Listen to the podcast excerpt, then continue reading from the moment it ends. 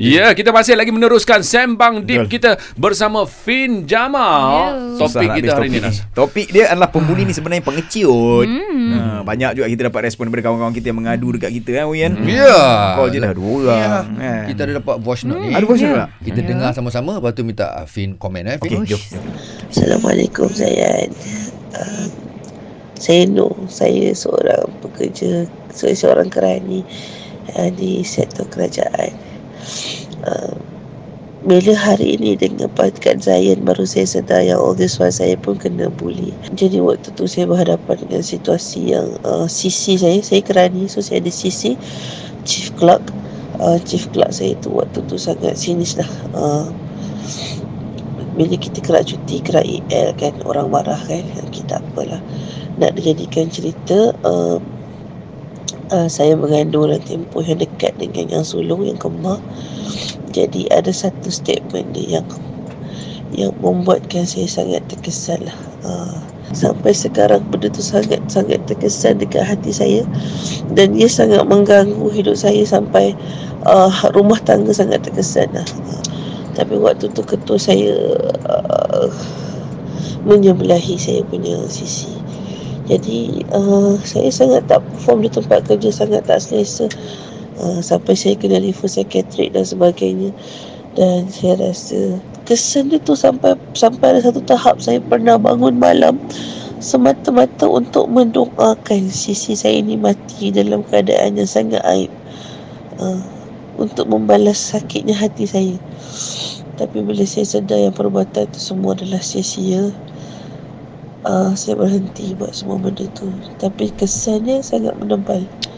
Allah dia. Akbar. Kesiannya dia. Nampak stres sangat tu Kak Fin. Sampai mendoakan tu. Macam mana Fin? Silakan. Um, tak boleh nak judge juga sebab macam sangat faham apa dia pernah Ya, hadap. Sebab tu. rasanya siapa yang pernah berada dalam situasi macam ni tahu. Ya, ya, rasanya macam kita ni kan macam katalah kita dah kena teruk gila lepas tu kita nak doa kan. Lepas tu kita rasa double horrible sebab aku jadi teruk doa macam ni lah. kita pun dia jadi macam bertimpa-timpa tau. Dia punya rasa stres ni. tapi itulah. macam ni. Um, setakat ni yang uh, semua panggilan ke message yang kita dapat semua ni kadang-kadang dia ada bagi reason kenapa kena bully and everything tu kan. Uh, macam first kali kita kena cuba pastikan dulu adakah um, apa kita ada cara untuk mengurangkan um, risiko nak kena dengan orang tu. Macam sebagai Baik, contoh baik. tadi kan cakap uh, sebab kita selalu kena uh, selalu MC selalu AL lah. So mungkin ada juga kemungkinan macam orang lain rasa dia pun kena bully tu so dia asyik mengadu dengan bos dia. Lepas tu bos kita pun tak tahu situasi macam mana. So make sure apa pun reason yang kita rasa itu punca kita dibully tu kita justify kat- macam kita bincang dulu. Ha, kalau memang dah bincang pun tak dilayan segala ha, itu baru kita bully lah.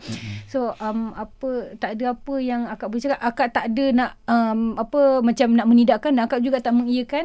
Tapi situasi dia macam ni je lah.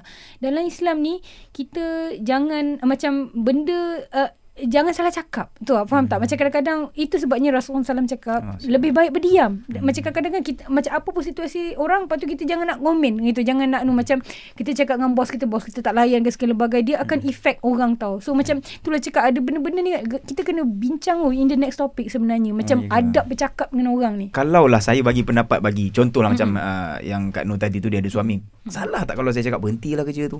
Agaknya lah. Mm-mm. Uh, maksudnya suaminya cakapnya tu. Ah, ah. Dia apa-apa sekalipun kan orang yang menghadapi situasi ni kena buat keputusan sendiri. okey, Ah, okey. akan tetapi biasanya orang yang biasa dibuli ni dia buat keputusan semuanya berba- uh, berdasarkan apa yang dia rasa orang keliling nak dia buat. Faham. Tu sebabnya orang macam ni penat. Mm-hmm. Sebab dia pergi dekat office orang nak macam dia nak try perform kat office macam ni. Nanti balik rumah suami cakap macam dia try nak perform kat suami. Dia dia akan Faham. jadi penat. So Kesian, eh. tu sebabnya kita kena kenal diri kita. Macam um, cakap memang senang tapi untuk orang yang pernah kena dalam situasi macam ni dia dia- dan dia bukannya macam hari ni dah get over tu esok okay. Macam Okay. Kak Fin dah cerita uh, untuk siapa yang follow Kak Fin social media, I was okay for so many years. Faham. Macam dah lupakan sekolah dan kau-kau. Sekali tiba-tiba ada reunion, tu teringat everything triggered. Seminggu eh. Seminggu I was so down. Macam kejap nangis, kejap Ya, tahu ke, ya. dia macam yang nangis bukan dia. Nangis yang teresak-resak badan bergetar. Oh, Rupanya itu panic attack. Ha, memang kau-kau. Ha.